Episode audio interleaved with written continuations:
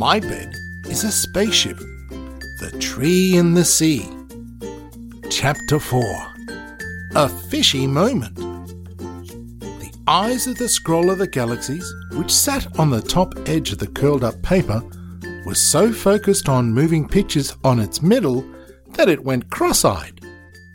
He could see the mighty motion approaching an enormous planet of water, which was circling his actual mouth. If my calculations are correct, then the tree is definitely in the sea, said the scroll. Well, I hope it is. The spacemates all peered at the map on the scroll of the galaxies. The waters on the planet were of different colours. There were patches of yellow, purple, silver, green, and black. They then looked over the side of the bed to the actual planet. They were skimming across the top of the waves, and suddenly a bright orange monster the size of the house rose from the waves. Black hole crazy, shouted Curtis as he stared at the creature. It reminded him of his head teacher with a long, flat forehead and a nose that looked like a cauliflower. It had a tiny mouth and lips that were bright yellow. It reached the force field of the spaceship and kissed it. It gave what looked like a smile and disappeared. That was indeed close, said First Officer Zip. Yucky it was, said Mr. Hippo. Interesting, replied the scroll. Why interesting? asked Curtis. That its mouth looks so small. Oh, is that it? No, but it opens up so wide. Curtis could see on the scroll a picture of the monster about to eat the mighty motion. He turned his head and looked behind to see its yellow lips open so wide that it could swallow a huge bus. Planets colliding, screamed Curtis as the whole bed was sucked into the beast. Everything went black, and only the force field stopped them from being crushed. Suddenly, the muscles around them must have squeezed as they shot backwards. They stopped in a squelchy cavern that was lined with fluorescent patches of light.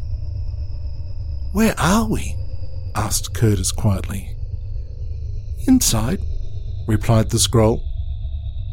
Inside what indeed? asked First Officer Zip impatiently.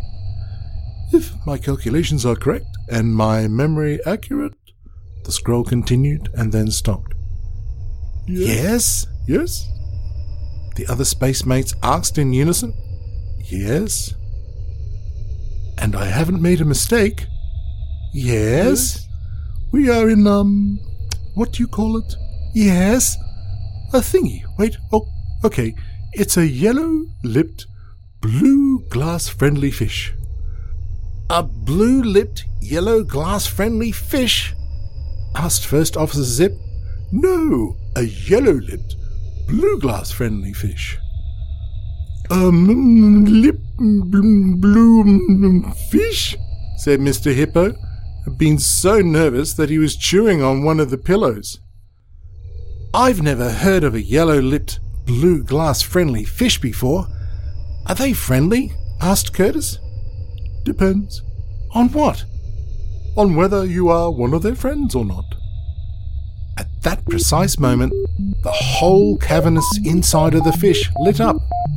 The spacemates all covered their eyes as the deep blue light poured in from all areas. After a few minutes, their eyes adjusted and they peered around at what looked like a huge blue glass atrium. They could see outside to the yellowish tinged sea and could make out the outline of 20 yellow lipped, blue glass friendly fish swimming with them in formation. When they leaped out of the water, their glass like coats would change from blue to bright orange. Suddenly, the force field around them turned off, and the spacemates held their breath. It began to hurt Curtis's chest as First Officer Zip pressed the controls, but to no avail. The pain worsened, and Curtis wondered if this was how the willow buds had felt when they were knocking on the force field in search of air. Finally, he could bear it no longer and gulped down whatever the air was inside the fish. Curtis was surprised that the air was sweet. It made him feel happy. Mmm, lovely peppermint flavour, said Mr. Hippo, and kept sniffing the air quickly before he became dizzy. Well, I'm glad that worked, said the Scroll of the Galaxies. They obviously think that we are friends. How do you know? asked Curtis. Well, if they didn't like you, the air would smell of mouldy socks and toenail clippings. Suddenly, a clang, like the ringing of a glass bell in a cathedral, startled the spacemates. Tall and thin creatures rose from the ground. They appeared to be made of blue glass, and the further to the left they looked, the thinner the glass was. As they rose, they each took it in turns to speak. The first spoke in a deep voice, as if he was gargling marbles. The last was so high that it made all the glass around them shake.